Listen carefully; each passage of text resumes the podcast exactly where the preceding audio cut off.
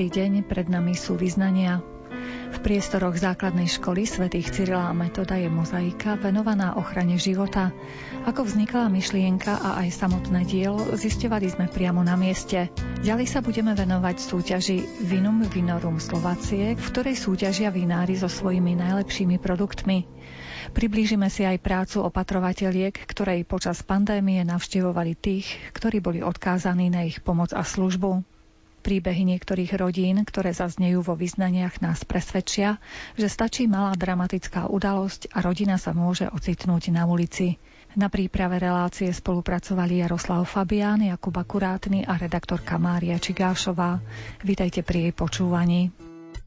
Padá a nevie o tom, vie až kam. Zbadá to až potom, keď dostane sám prázdny, prázdny, prázdny, prázdny.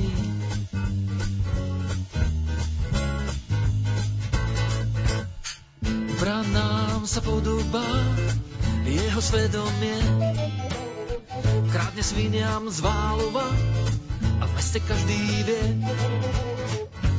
Blá blázon, blázon, blázon.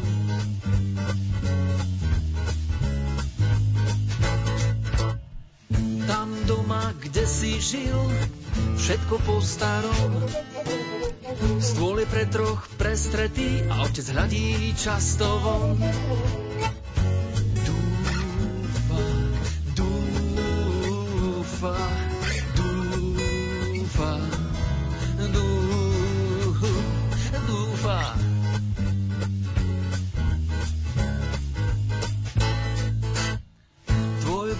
čo vždy bol tip-top, možno stratí strácaš, kým si preč.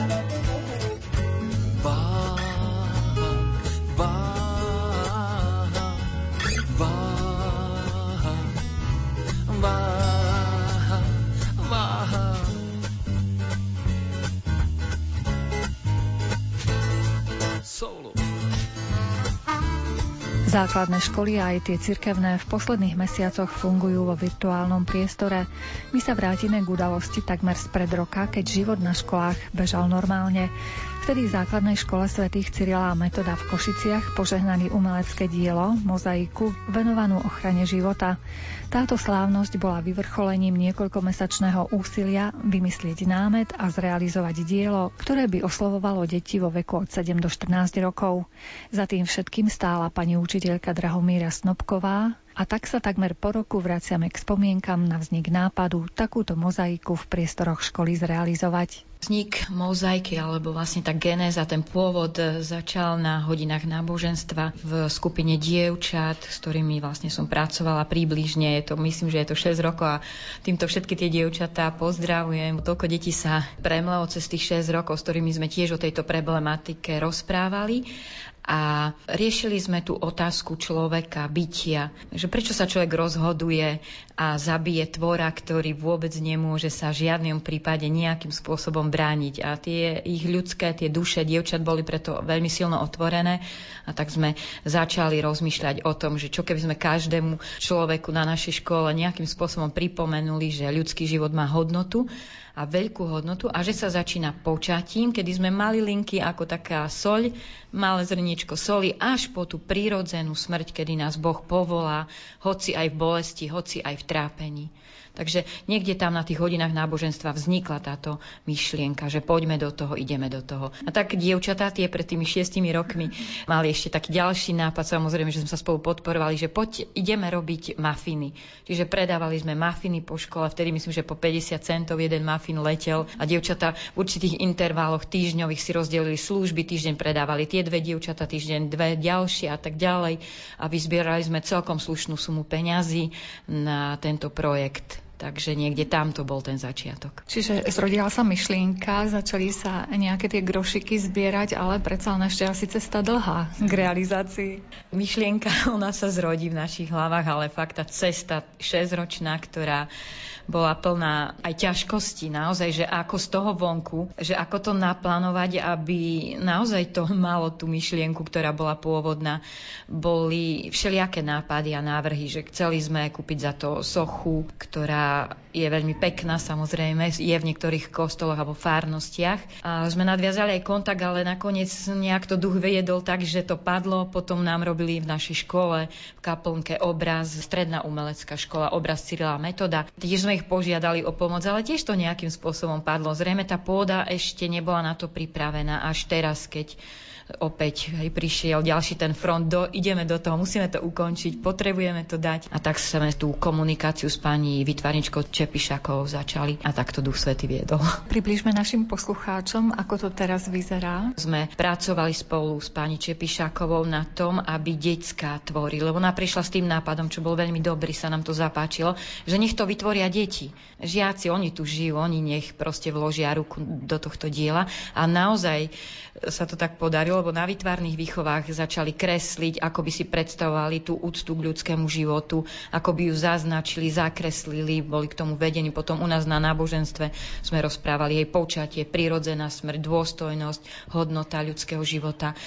A tak sa to postupne vykryštalizovalo až do súčasnej mozaiky, že je to vlastne dielo veľkého množstva ľudí, naozaj veľkého množstva aj toho nápadu na ten papier, čo tie decka na druhom stupni dali, a aj potom už samotná realizácia fyzická, aj ukladanie tých kachliček. Ľudia prichádzali, decka alebo aj učiteľia, každý si tam tú svoju jednu malú kachličku, ktorú chlapci rozbili, priložil a chcel ju tam mať, lebo tiež chcel nejak symbolicky zaznačiť, že áno, že aj on je za život, že je za to počatie a je aj za tú prírodzenú smrť. No a potom, samozrejme, že sme museli dať tomu ešte tú dušu, hej, a tú dušu dáva vždy evanílium, alebo respektíve sveté písmo, tak by som to povedala. Sme hľadali, že aká bude tá myšlienka, kde sa nachádza v tom svetom písme a naozaj sme ju spolu s kaplánmi našli v brožúrke, ktorá bola vytvorená pre pochod za život. Tam sme ju našli, tam bola pre nás pripravená, bol tam Žalm 139. verš, ktorý hovorí o tom, že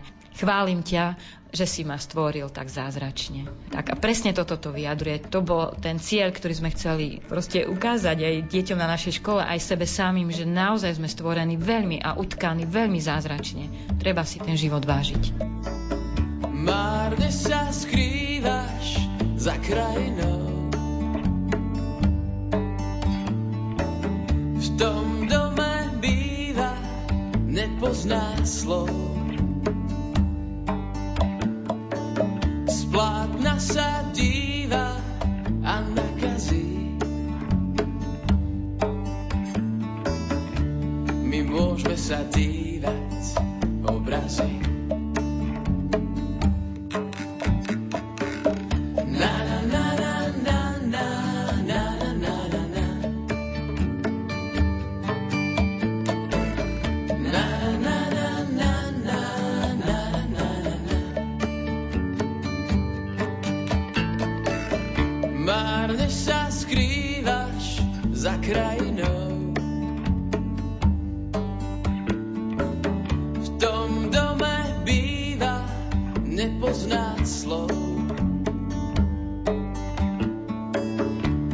Teraz o tebe môže byť stracený.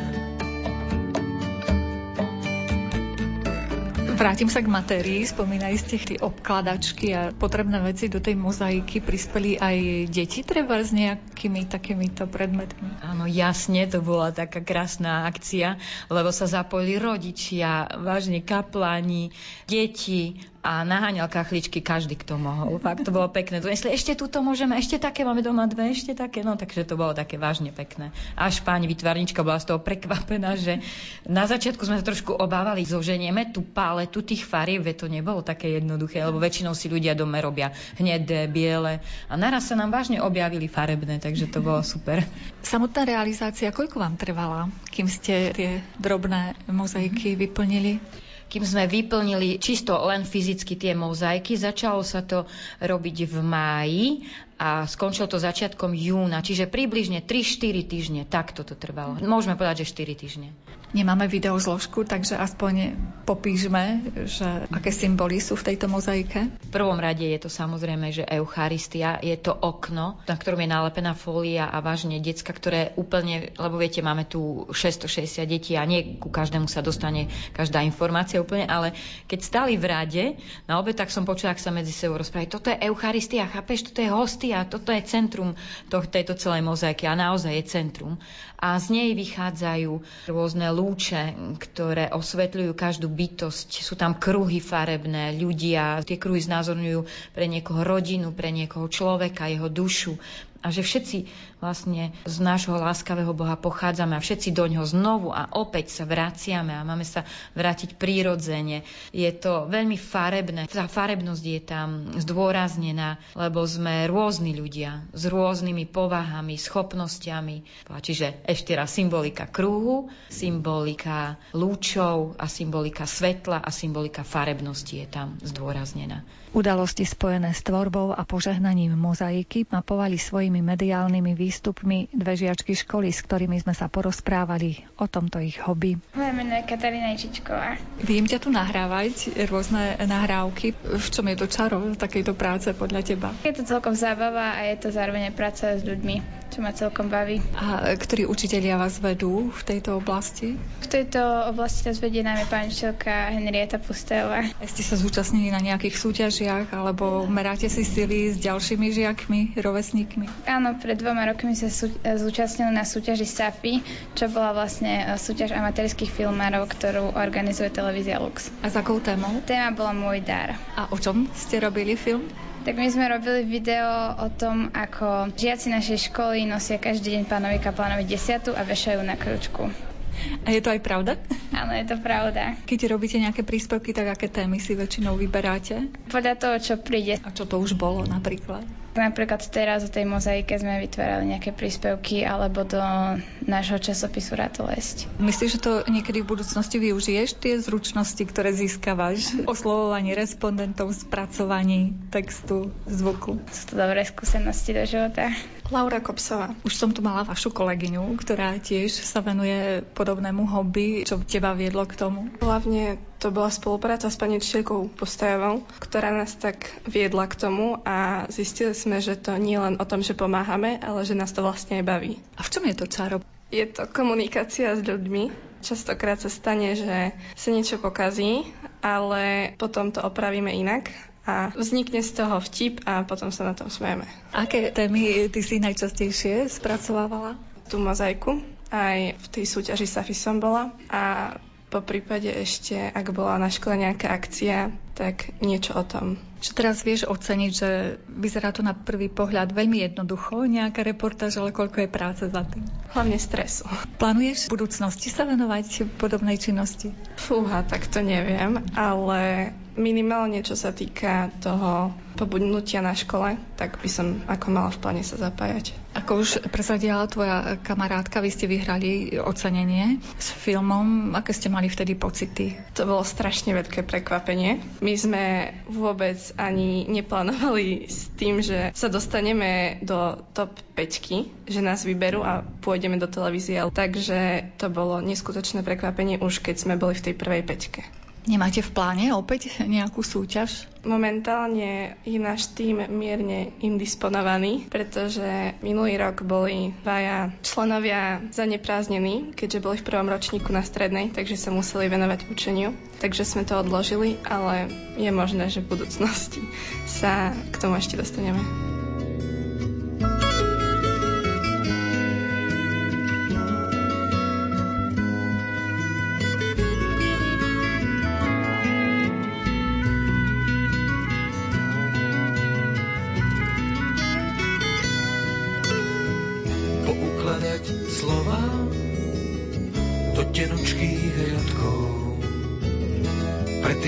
Oči znova, pocítiť ten nový zákon. Poletíme spolu nocou, na obzore kniha neba, obraz tváre, je mi to známe, obraz teba. A tak som teda tvoj, ale prosím pri mne stoj, keď sa budem smiať, neboj sa dať, že horí, ale nepáli, že bolí, ale zdá sa ti, že to puto v nás sa už nestratí.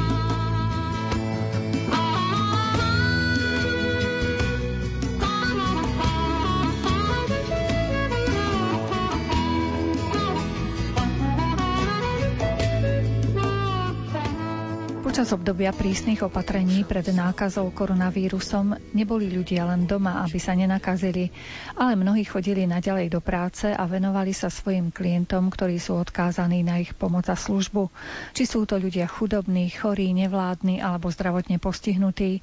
Medzi ľuďmi, ktorí aj počas ohrozenia vírusom boli v teréne, patria aj pracovníci Spiskej katolíckej charity, hovorí jej riaditeľ Pavol Vilček. My sme vlastne začali s karanténou už na konci februára. Bola to karanténa chrípková, ktorá sa potom samozrejme preklopila do tej karantény ohľadom COVID-19 a máme ju dodnes. Pre nás problematické bolo aj to, že množstvo našich pracovníkov nám poslali do karantény kvôli či už rodinným príbuzným alebo kvôli ľuďom, ktorých stretli. Ďalšiu časť nám poslali na OČR, teda matky ku deťom, ale nám počet starých, chorých neubudol. Naopak, čo v minulosti vždycky nejakých sme mali v zdravotníckých zariadeniach, v nemocniciach, tak všetci vieme, že v tomto čase neprebiehali ani operácie, ani iné zdravotnícke zákroky sa nerobili, ľudí sa do nemocnic nebralo a tým pádom tej práce v zariadeniach bolo a je oveľa, oveľa viacej. Nehovoriac už o tom, že ľudia, keď dlhodobo nemajú sociálne kontakty, keď nemajú návštevy, tak vlastne chradnú a o to viacej sa jej musia venovať sociálni pracovníci. Ako konkrétne prežívali pracovníci Charity uplynulé mesiace pri práci s klientmi, ktorým šili rúška a pomáhali s rôznymi zdravotnými problémami, hovorí riaditeľka agentúry domácej starostlivosti a denných stacionárov Mária Svitaňová. Veľmi ťažko sme prežívali, nakoľko naše sestry pracujúce v ADOS tiež prichádzajú priamo do styku s klientami, s chorými klientami a sú to sestry prvého kontaktu. Takže hlavne dodržiavanie toho hygienického režimu, denné umývanie rúk to ako samozrejme to sme robili aj predtým, lebo v zvyšenej miere umývanie tašiek, dezinfekcia auta, používanie ochranných pomôcok, nosenie rušok, dokonca aj okuliarov a je to veľmi náročné vlastne celý deň takto tráviť pre tých klientoch v týchto rúškach obmedzujúce. No a máme takých starých klientov. Klienti takisto mali obavu, čo bude. No samozrejme u týchto klientov, ktorí sme chodili, denne pýtali sme sa, či niekto ich nenavštívil zo zahraničia, ako sa cítia, či nemajú teploty, či nemajú nejaké príznaky koronavírusu. Takže dennodenné hlavné zaspisovanie, čo bolo, ako bolo. No a najhoršie bolo u týchto klientov, ktorí napríklad boli hospitalizovaní po hospitalizácii alebo išli niekde na ambulanciu, alebo noví klienti prepustení priamo z nemocnice, či už z chirurgie alebo z neurologie, tak v prvom rade pozrieť si správu prepušťaciu či bolo tento pacient testovaný na koronavírus alebo nebol. Stalo sa nám naozaj, že ani neboli niektorí testovaní z dôvodu, že tá vlastne tá rodinná anamnéza bola taká, že nikto nebol v zahraničí, ale napriek tomu predsa či už sanitke, či počas prevozu sa mohlo stať, že mohol byť ten klient e, nakazený, takže tam naozaj niekoľko dní v štítoch sme museli chodiť. Sme boli testovaní aj my, sestry, sme negatívne a aj naši klienti takisto sú v poriadku. No a pomáhali sme týmto našim klientom, nosili sme im aj lieky,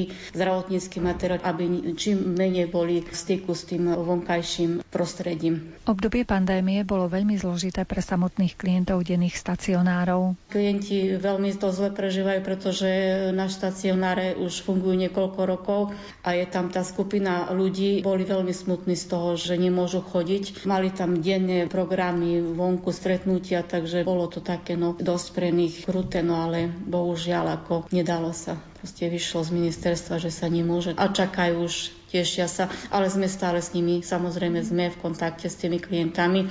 Dokonca aj teraz aj naše opatrovateľky, ktoré pracujú ešte v tých stacionároch, tak chodia, vypomáhajú im, čo treba, či treba obe doniesť nejaké nákup, ale samozrejme vždycky dodržiavať ochranné pomocky a ten režim. Všetci klienti aj zamestnanci agentúry domácej starostlivosti a denných stacionárov sa tešia na koniec obmedzení súvisiacich s ochranou pred prenosom koronavírusu.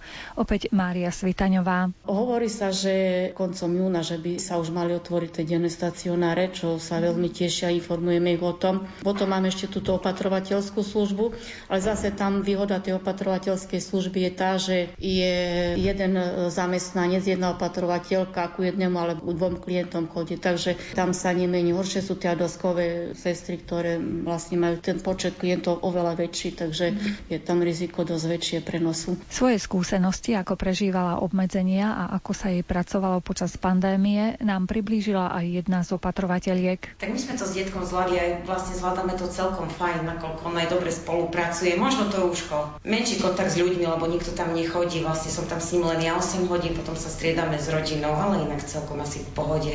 Naša práca sa nijak nemenila tým, že ja som v jednej rodine s jedným klientom, takže všetko prebieha plynulo, ako to prebiehalo aj predtým. Ako uviedla Petra de Campos zo Spiskej katolíckej charity, počas pandémie sa charita zapojila aj do projektu Pošli tašku. Projekt Pošli tašku funguje už niekoľko mesiacov. Začala to Bratislavská arcidiecezna charita. Postupne sa k tomu pripojili aj ostatné diecezne charity a takisto aj my, Spiska katolícka charita. My už fungujeme, myslím, že viac ako mesiac. Máme jednotnú linku, kde si daný človek, ktorý potrebuje nákup domov a buď sa bojí ísť do obchodu, alebo nemôže z nejakých zdravotných dôvodov, alebo nemá rodinu, rodinných príslušníkov, proste pre akýkoľvek dôvod do toho obchodu nemôže ísť, tak nám zavolá na našu linku, kde sa dohodne s koordinátorom, čo všetko potrebuje na ten nákup, na akú adresu toho odniesť. A my vlastne tento nákup celý zrealizujeme, donesieme mu ho domov. Je tam akurát jedno obmedzenie, že tento nákup musí byť okolo 20 eur. Riaditeľ Charity Pavol Vilček potvrdil, že všetci zamestnanci a klienti boli otestovaní na koronavírus. Väčšina rýchlotestami, skoro 500 rýchlotestov, ďalších množstvo PCR testov. A kým rýchlotesty niektoré aj sme mali pozitívne, tak vlastne keď išli potom na to PCR testovanie, tak chvála Bohu, alebo Pán Boh zaplať, všetci naši aj primatelia, aj všetci naši pracovníci skončili negatívne. Samozrejme, teší nás, že už môžu chodiť ľudia na návštevy k umierajúcim a pevne verím, že tie opatrenia sa budú ďalej povolovať, pretože postupne na viacej ľudí zomrie na následky koronavírusu ako na samotný koronavírus. Vesmír nás skúša, či v nás býva duša. Či sa vieme podeliť s druhým o chleba, si malý kúsok od obeda. Verím, že sme stále nezabudli na to pravé. Že sme všetci vyrobení z mesa kostí, kde si hlboko s veľkým kusom ľudskosti. Keď spojíme všetky naše síly, Žiadne ego nebude v tej chvíli vyhrávať nad nami, ale práve zem sa neprestane točiť stále. Nebojme sa ľudia sami seba, inak sa to veru asi ani nedá. I keď sme z rôzneho mesta, všetci sme z jedného cesta.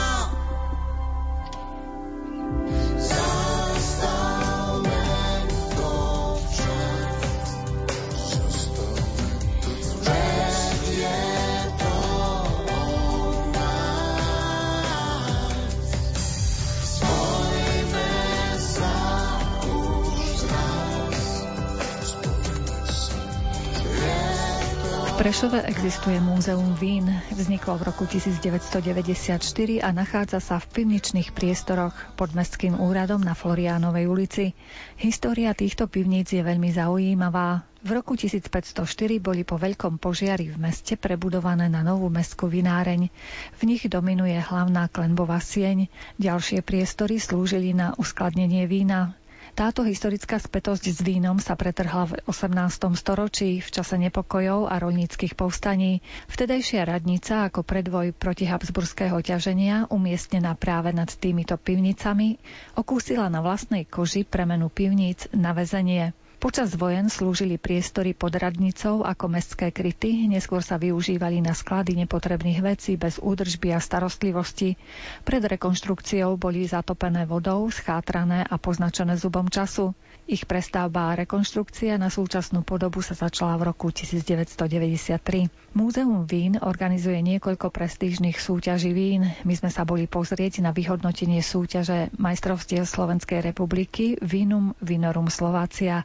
Porozprávali sme sa s hlavným organizátorom Dušanom Hažírom. V čom je táto súťaž iná v porovnaní s inými súťažami? No v podstate sa organizuje úplne iným spôsobom. Štandardné súťaže sú založené na systéme bodovania vína. Takže e, jednotlivé vína prichádzajú porodcom, ktorým dajú, vína dajú ocenenie, je ďalšia vzorka, zase dajú vína body.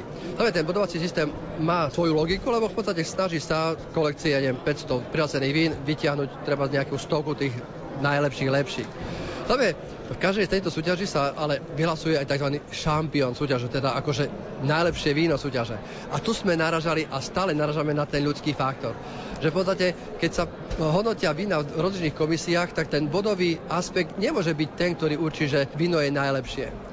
Preto teda hovorím, to trošku tak dozrievalo vo mne pár rokov a prišiel teda som s modelom, kde fakt úlohu nehrajú body, ale samotné víno. Takže vína nebodujeme, ale len ich dávame hodnotiť v pároch, v dvojiciach. A degustátor má relatívne jednoduchú úlohu vybrať a posunúť teda to najlepšie. No a keď sú tam 5 pri stole, no tak povedia výsledok 5-0, 4-1 alebo 3-2. Ja som spomínal, ak je to teda hranica 3-2, že je to také fakt veľmi tesné, tak automaticky sme túto dvojicu posunuli aj do inej komisie, aby treba to ona posudila a štandardne sa ukázalo, že teda to rozhodnutie bolo správne. Takže Vinos postupuje do vyššieho kola a stretne sa s ďalším svojim súperom. A takto vlastne sme selektovali až do teda toho veľkého semifinále a finále. Tu je zase taká novinka, že toto semifinále a finále už organizujeme verejne. Čiže tá súťaž je atraktívna aj v tom, že vlastne aspoň teda tú najvyššiu pyramídu už majú možnosť zažiť na vlastné oči a uši a proste zažiť to aj diváci. Čiže je to čosi také tiež novum. Samé pre tých degustátorov je to náročné, lebo na nich hľadí 100 párov očí a proste, ale sú to profesionáli, takže vedia to zvládnuť. Tá finálová porota väčšinou je zložená už len z tých eh, predsedov jednotlivých komisí, takže fakt sú to tí najlepší z najlepších aj tej degustačnej časti. A tam sa to v podstate tiež ukazuje relatívne veľká zhoda, takže tie výsledky nám veľmi jasne rozhodli o tých medailových pozíciách. Koľko vzoriek sa vám v minulom roku ocitlo v súťaži? Počet vzoriek je, dá sa povedať, zatiaľ ustalený. Je to uh, niečo po tých 100 vzoriek, od tých 80 do tých 85 vzoriek a to je aj prvý, aj druhý, aj tretí ročník. V zásade je to úspech v tom, že vlastne je každá kategória naplnená, z každej kategórie súťažia tie vína. Znamená, je tu trošku problém v tom, že súťaž je postavená logicky na záver sezóny, čiže e, hodnotíme v decembri a veľa tých dobrých vín už v podstate je predaných a vypitých. To je ten problém Slovenska, že dnes výrobcovia fakt e, žijú z mesiaca na mesiac a dostali príľašku do že ja už nemám, už nemám tie vína, lebo v podstate už, už je to mimo. Takže súťaž nie je určená pre mladé vína.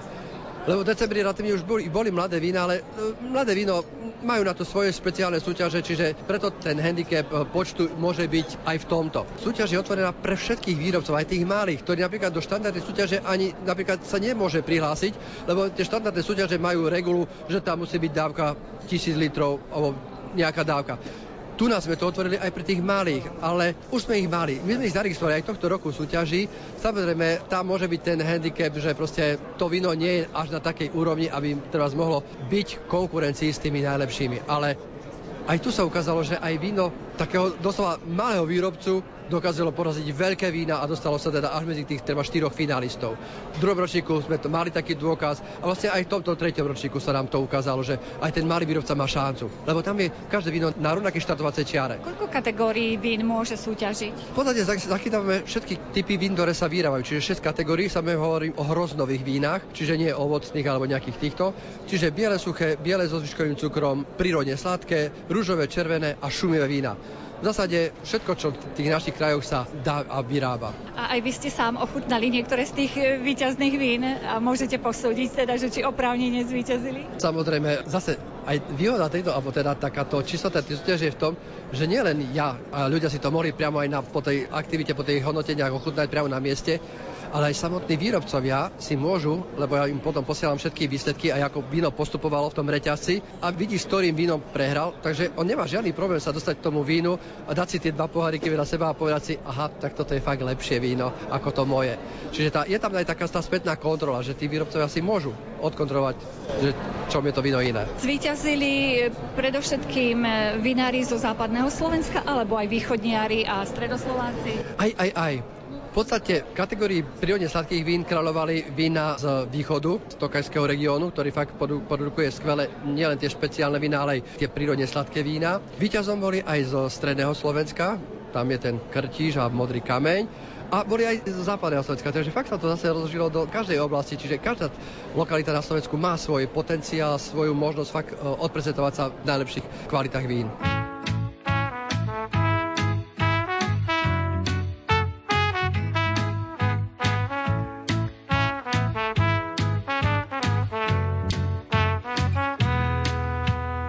Poprcha na naše hriechy, naivita nekonečná, že dá sa chodiť s niekým.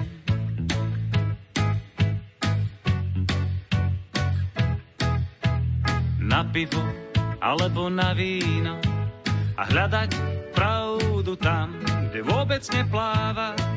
Pa, pa, pa, pa, pa, pa, pa, pa. Sláva pre všetkých ľudí, čo dávno vedia nájsť odpoveď. V stromoch v plnom mesiaci, wow, vtáci ti ukážu smer. Na sever alebo na juh, tam sa ľudia uctievajú. Lá,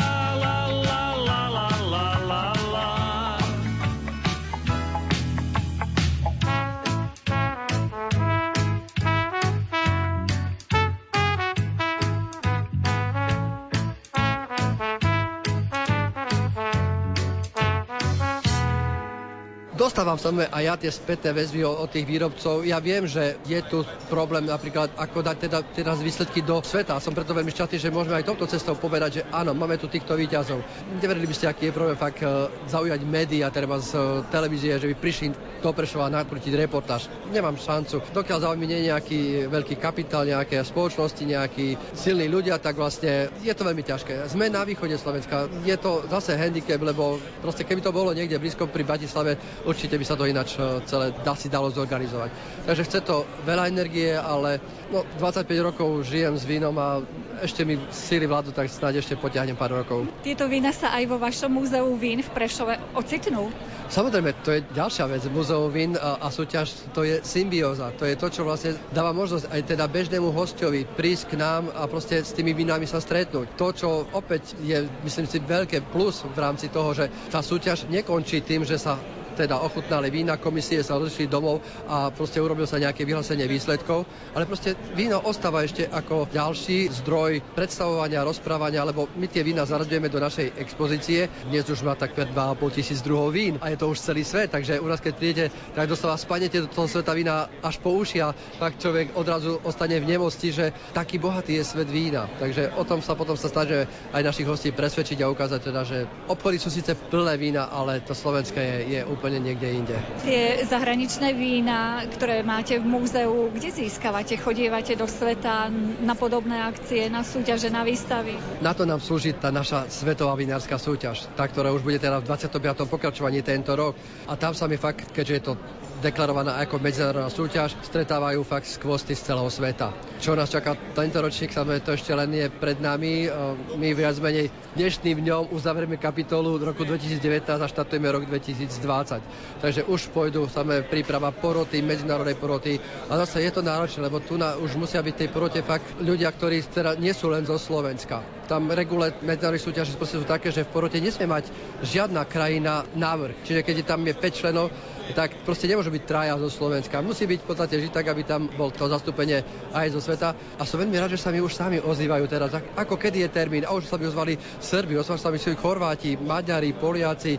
Takže viac menej je to asi trošku teda výsledok toho, čo ako robíme Prešove, že majú radosť prísť do Prešova, že pre nich je to oslava, vína, radosť e, z toho, čo robia a myslím teda, že aj tento rok sa tá porota vyskladá relatívne veľmi, veľmi rýchlo. Čiže tá súťaž medzinárodná je v Prešove? V júni nás čaká teda ten 25.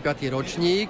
Samozrejme aj táto majstrovská súťaž je v Prešove, čiže obidve súťaže e, sú teda pod krídlami Múzea vín. Keď máte niekedy namierené do zahraničia, buď to na dovolenku alebo len na také potulky, asi neobídete žiadne vinárstva, vás to tam ťahá porovnávať. Samozrejme, že ak teda sa podarí dostať niekde, tak to spojenie s vínom je už tak silné, že určite proste človek nemôže obísť a posledný rok sa mi podarilo takto fakt prejsť aj Grecko ostrovi, kde som fakt e, mal možnosť prechutať nejaké veci. Bol som na Krete, kde som tiež prechutával nejaké veci. Samozrejme, kde sa mi podarí dostať nejaký krátky odpočinok, tak človek sa hneď porovnáva a zistuje, že sa nemáme za čo hambiť. To je to najkrajšie zistenie v podstate. Túžite mať ešte nejaký exponát vo svojom múzeu špeciálny? Ani nie. V podstate to, čo tam je, samozrejme, e, poteší ma každý. Ale, ale áno, vidíte.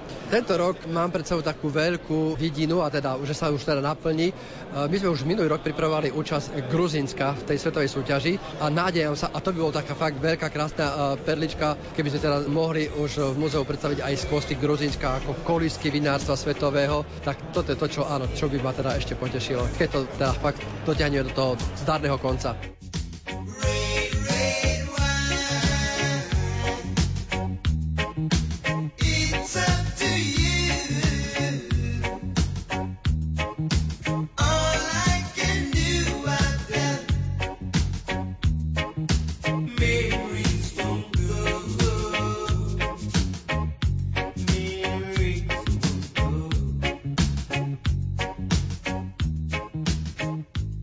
Stačí životná tragédia alebo strata zamestnania a rodina sa môže ocitnúť na ulici. Stovkám rodín, ktoré sa posunuli na hranicu chudoby alebo do nej dokonca spadli, pomohlo Košické občianske združenie Majak nádeje.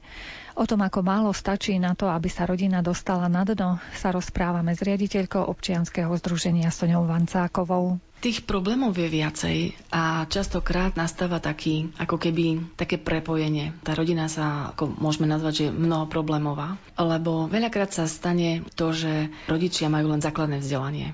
A nehovorím len o Romoch, alebo takto, že by som to nejako diskriminovala. Ale naozaj sa stretávame s tým, že robili sme aj taký výskum, teraz idem aktualizovať výskum po 10 rokoch, e, vlastne tých rodinách, ktoré máme a vždy tam máme aj vzdelanie, aké má otec, mama. Veľmi veľa rodín má len základné vzdelanie. Keď teraz pozeráme, že ako idú deti v týchto rodinách, častokrát sa stáva, že samotné deti, hoci sú šikovné, neskončia strednú školu, práve preto, že tá chudoba je tak, ako keby tak na nich tlačí, že sa snažia čím skôr ísť na brigádu a oni začnú vlastne brigadovať a povedia si, môžem niečo zarobiť, tak už tú školu nechám. Ako keby nevideli váhu alebo naozaj význam v tej škole, v ukončení školy a v tom, že si vedia nájsť potom lepšie zamestnanie. Čiže jedna taká dôležitá vec je, alebo príčina možno tej chudoby, je vlastne nízke vzdelanie. A potom sú to tie zdravotné problémy, ktoré som hovorila, že ak napríklad mamička je osamela a jej dieťa vážne ochorie, takže vlastne ona musí si zobrať opatrovateľský príspevok a musí sa mu venovať 24 hodín a mimo toho má ďalšie deti, nie je schopná ísť do práce ale ten opatrovateľský príspevok vôbec nepokrie základné potreby celej rodiny. Čiže tá matka je v permanentnej núdzi. Je to neskutočný tlak psychicky, pretože ona chce sa starať o to dieťa, potrebuje na neho peniaze, potrebuje peniaze na lieky a potrebuje zaplatiť nájom, stravu, čo je častokrát veľmi aj iná alebo odlišná, pretože častokrát to chore dieťa má dietu, ktorá je vlastne náročnejšia, nákladnejšia a vzniká tam kolobeh. Častokrát tá matka vlastne sa dostane do takého psychického stavu, že ona sama z toho ochorie. Takže to je taký jeden vážny, naozaj vidím, že veľmi vážny problém aj spoločnosti, že nie je poriešená táto vec. To sa môže stať hoci komu. To sa môže stať aj človekovi, ktorý mal za zemie, ale ak ochorie vážne naozaj to dieťa, alebo manžel, alebo zomrie a tá matka ostane sama, častokrát veľmi pada úroveň tej rodiny. Čo som si ja všimla ako laik, ak ľudia prídu o nejaký príjem, nemajú šancu si nájsť nejaký lacnejší podnájom. Tie sumy sú obrovské. Ja si myslím, že niekedy je nájom v jednoizbovom byte alebo v garzónke pomaly vo výške minimálnej mzdy, čo nie je možné, aby nejaká rodina zvládla. Áno, to je ďalší problém, ktorý je v súčasnej dobe na Slovensku podľa mňa až neriešiteľný. My sa stretávame s tým, že ak už napríklad máme mamičky, ktoré sú osamelé, ktoré boli napríklad týrané a museli odísť od svojich manželov so svojimi deťmi, tak prvé zachytné stredisko je krizové centrum ak je ešte vôbec voľné. Pretože to je ďalší problém, že krizové centra sú u nás e, preplnené a vlastne sú tam také čakačky, že naozaj tá rodina nemá kde ísť. Čiže ak tá mamička je v krizovom centre alebo náhodou dostane sociálny byt, tak to sú vlastne také najnižšie štandardy, kde môže prežiť tá matka, hoci veľmi, veľmi v takých stesnených pomeroch, ale prežije so strechou nad hlavou. A ak by sa chcela ona osamostatniť, zoberieme, že má sama príjem, má viac detí, napríklad stačí už len dve. Keby mala dve, tri, štyri, tak ona sa potrebuje postarať o všetky, zabezpečiť školu, lieky, potraviny, úplne základné veci, šatstvo. A ak by chcela ísť do podnajmu, tak ona nemá šancu. Pretože jednoizbový byt naozaj nepokrie ani to, čo má, čiže bude na materskej, nepokrie to, hmotná núdza to nepokrie. Do zamestnania ju samú s e, viacerými deťmi nezoberú. Väčšinou ju zoberú len na také práce, že vlastne na pomocné, alebo je upratovačka.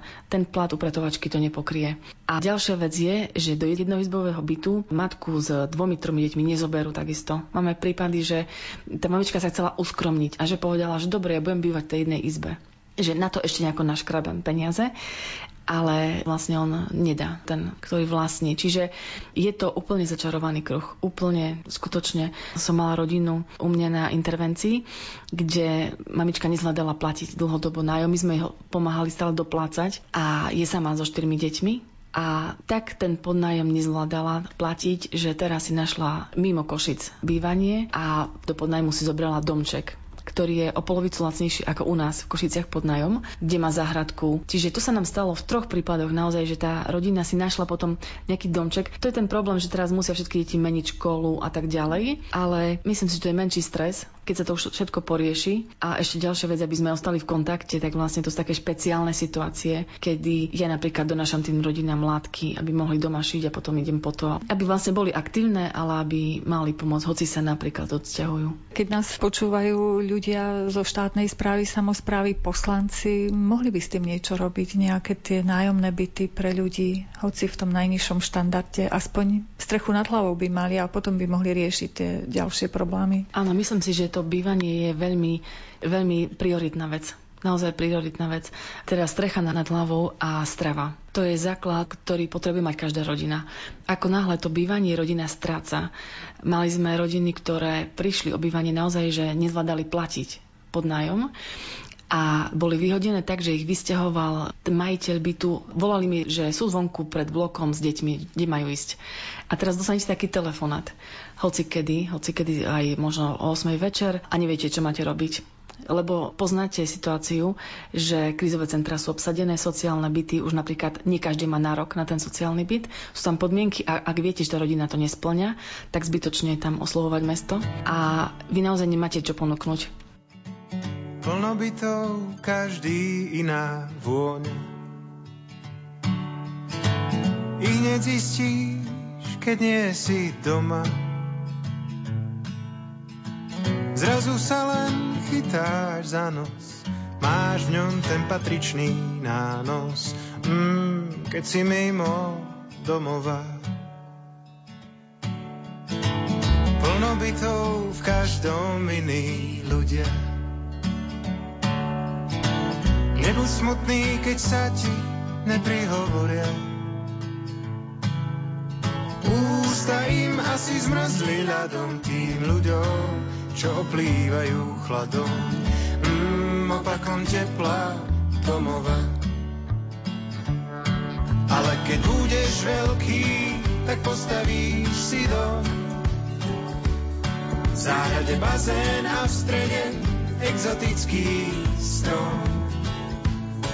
Len nech nezateká strom a cez nepriestrelný plot Nedočeno pazúry životný neistot. Plno bytov v každom iný kravách. Ty len hádaš, kto sa prvý hádal. Nátury podozrivé, hádajúc sa v lete v zime, rušia nočný pokoj domova.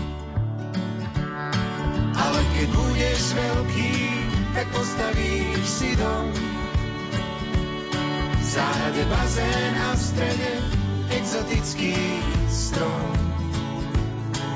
Len nech nezateká strom a cez nepriestrelný plot netočia pazúry životných neistot.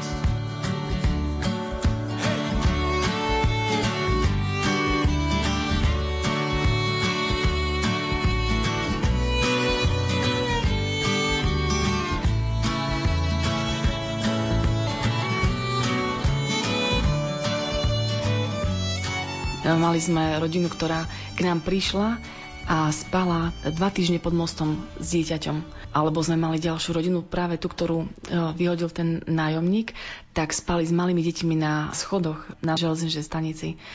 To boli e, naozaj neskutočné veci. Častokrát potom dochádza k odobratiu detí do detských domovov. Veľakrát sám rodič žiada, lebo nemôžem sa pozerať na to, že to dieťa nemá kde spať, že mrzne mali sme napríklad ďalšiu rodinu, ktorá stratila podnájom a spala mamička so synom na ihrisku a mali len spácak. Čiže takéto veci stále sa snažím riešiť alebo hľadám ubytovne pre nich. Častokrát ani ubytovňa nechce prijať daného človeka. Čiže je to obrovský problém. Tie nájomné byty, ak by sa začali stávať, nielen tie nadštandardné, kde sú prechodové veci a proste záhrady na strechách pre tých, ktorí si to môžu dovoliť, ale myslieť na ľudí, ktorí sú naozaj v núdzi a nie každý si za tú núdzu môže. Takže skutočne možno urobiť si nejaký prehľad alebo prieskum medzi organizáciami, ktorí sa venujú týmto ľuďom, že koľky z nich naozaj potrebujú a boli by schopní si to bývanie udržať, to nájomné, ale nemajú kde sa obrátiť. Podľa e, toho, ako vás oslovujú rodiny, pribúda tej núdze podľa vás, alebo možno je to tým, že už o vás vedia, tak viacerí za vami prídu? Neviem to takto no povedať, pretože tých rodín pribúda aj práve tým, že keď o tom veľa hovoríme, aj vlastne tie výstupy v rádiu alebo v televízii, myslím si, že veľmi prispievajú k tomu, alebo v časopisoch, že ľudia sa viac dozvedajú a nás oslovujú ľudia aj z celého Slovenska. Takže vlastne to je taká jedna vec, že vlastne tá medializácia robí veľa, ale skutočnosť je taká, že naozaj tie rodiny pribúdajú. Myslím si, že možno aj boli, ale mnohé sa hambia vysť s tým, alebo nechcú sa nejakým spôsobom zviditeľniť alebo sa snažia až do tej poslednej chvíle bojovať sami. Ale častokrát naozaj ak tá núdza prikvačí rodinu, tak vlastne sa ozvu. Ja by som teda chcela aj povedať, že my sme proste zvyknutí na tie situácie a nie je to pre nás nejaká vynimočná vec, že keď tá rodina za nami príde, že vlastne nemusí sa, ja neviem, hámbiť, ale proste mali sme rôzne situácie, aj deti, keď majú možno závislé deti niektorí, alebo čokoľvek psychiatrické problémy. V tých rodinách sa nachádza všetko možné, takže s každou tou skupinou sa dá pracovať, alebo s tým ochorením a vieme to distribuovať, vieme im pomôcť, že kde majú nájsť cestu. Takže možno by som tak chcela aj povzbudiť tých, ktorí potrebujú pomoc, ale sa hambia výsť. Je to všetko vlastne také, že tí klienti medzi sebou navzájom nevedia, pokiaľ sami nepovedia. Takže my o tom nerozprávame. Takže tú pomoc vedia veľmi dobre dostať vlastne u nás. To, že nie každý sa rád svojou chudobou alebo núdzou pochváli, to je jasné. Hlavne keď doteraz šlo všetko ako po masle, ale zrazu príde nejaký dramatický zvrat v rodine alebo v živote a všetko zmení. A teraz si zvyknúť na novú situáciu a prosiť o pomoc, to je dosť nepríjemné možno pre niektoré rodiny. Áno, stáva sa nám, že príde napríklad mamička na ten prvý rozhovor a vidíme, že jej veľmi trapne, skutočne, že veľmi trapne, že musí o tú pomoc žiadať tak vieme tak trošku možno aj porovnať, že s čím prichádza rodina alebo v akom nastavení. Niekto Mali sme aj také skúsenosti, že rodina chcela len peniaze a keď sme povedali, že peniaze nedávame na ruku, tak vlastne odišla s tým, že ona len toto potrebovala. Ale potom sú opačné prípady, že vlastne tá rodina len príde aj ako keby stačí to sprevádzanie tá opora, že ona sa môže prísť vyrozprávať, že je niekto, kto o nej vie, kto jej ponúkne napríklad tie dielne. A mamička bola veľmi vážne chorá, aj dceru mala veľmi vážne chorú. A vlastne manžel jej zomrel. A tým pádom, že ona nemôže pracovať, tak nastala tá núdza. A keď sme jej ponúkli vlastne, že môže chodiť na tie tvorivé dielne, tak ona bola taká šťastná, že obrovskú radosť som videla a stále mi ďakuje, stále, že ona môže chodiť na tie dielne, že tam sú ľudia, že sa porozpráva, že vníma také prijatie. A presne v ten deň my sme dostali z Červeného kríža súroviny, potraviny tak je tak niekedy tak opatrne sa pýtam, lebo niekto sa môže akože uraziť, to sú také rôzne typy, tak som povedala, že či jej pomôžu, tak som vybrala také jedné cestoviny a ona sa rozplakala a ja si myslím, no som niečo pokecala, že prvé stretnutia už tu rozplačem klienta. tak ja potom tak rozmýšľam, čo som urobila a ona mi potom hovorí, že, že to ešte nikto nikdy nedal nič takto ja som bola tak prekvapená z tej vďačnosti. Ja som tam mala veľakrát, ja som dala potom 10 tých balíkov, lebo ja som videla, že ona, ona je naozaj v takej núdzi a že ona si jeden ten balíček to boli dokonca špenátové cestoviny, ktoré ani nevyzerali veľmi dobre na pohľad. Ale no, určite boli zdravé, no. Ale skutočne si pamätám veľmi naozaj tú situáciu, že bola taká vďačná. Keď vás tak počúvam, tak uvažujem nad tým, že či by možno nebolo menej tej chudoby vôkol nás, keby sme si všimali možno susedov alebo aspoň blízkych príbuzných nejaké tie signály, že nie sú na tom dobre. Možno by to nemuselo až vyústiť do takého stavu, že opäť majak nádeje musí zachraňovať. Áno, určite. Ak by sme chodili tak s otvorenými očami, že nemám len svoj cieľ a nevšímam si nikoho, ale bežne takých naozaj susedov alebo v rozhovore Možno to cestuje aj v autobuse s tými, tými ľuďmi a sa začne rozprávať, že nepočúva každý len svoju hudbu alebo takto. Alebo aj spolužiaci medzi sebou. To musia vidieť, že ako ten spolužiak chodí oblečený možno, či má desiatu, či ide s ostatnými, napríklad teraz mladí veľmi veľa chodia bežne na kávu, tak či ten ďalší ide, alebo či chodí na školské výlety, alebo ako sa zapája. Takisto v práci. Veľmi ľahko sa dá všimnúť, ak si kolegovia tak všímajú, že ako sa zapája možno tá žena do kolektívu, alebo či je možno utiahnutá. Častokrát sa dá všimnúť, že tá žena je tyraná. Len je potrebné si všímať tie detaily. Učitelia si môžu veľmi, veľmi všímať deti, ako sa oni správajú, či sú hladné, či sú agresívne a prečo vlastne sú takéto. Čiže nám sa veľakrát stalo, že nás kontaktovali buď učitelia, buď rejitelia, zdravotnícke zariadenia, dokonca starostovia a boli sme radi, že vlastne to je práve tým, že si všimnú tú núdzu. Dokonca jedna spolužiačka nakontaktovala druhú, lebo si všimla, že ona, oni sú odpojení od vody že nemajú teplú vodu a ona v rukách perie rok v studenej vode. Čiže to sú také detaily, ale veľmi naozaj pomôžu tým rodinám, že niekto ich privedie, ako keby, že nie sú sami. Ten, kto má svoj čistý svet, nemusí sa báť živých slov a podlých vied. Nečaká ho pád. Ten, kto v lásku uveril, iným neškodí. Neurobí s diablom dým nemá dôvody. V tom je ten fór, mať ľudí rád, tak začni skôr, než príde skrát, počuť ten chor, znie zďaleka, všetci sme zbor, ujsť nie je kam, je asi málo kníh, však čo si vieme z nich,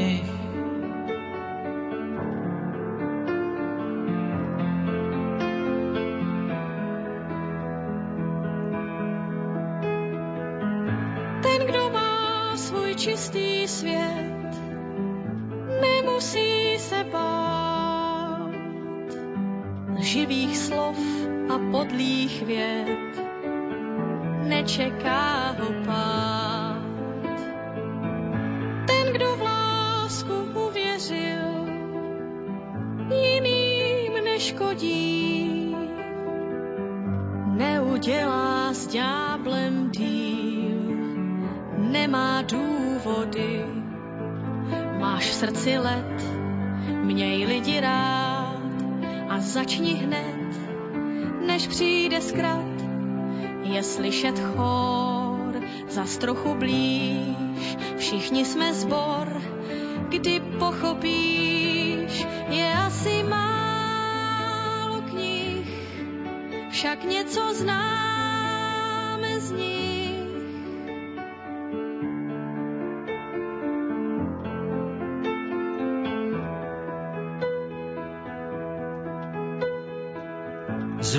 slov a krásnych tém staviaš ten svoj hrad. Z nich sa ale nenajem,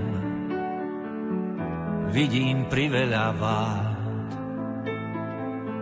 Já ti říkám, zkus to jen a měj někoho rád.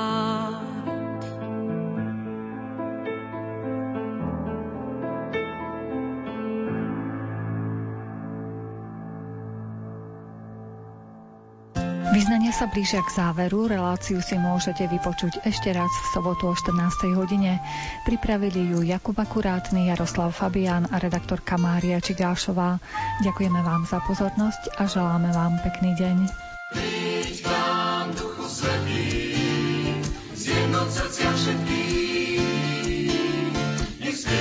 Ti jeden hlas, obnov srdcia zjednoť nás.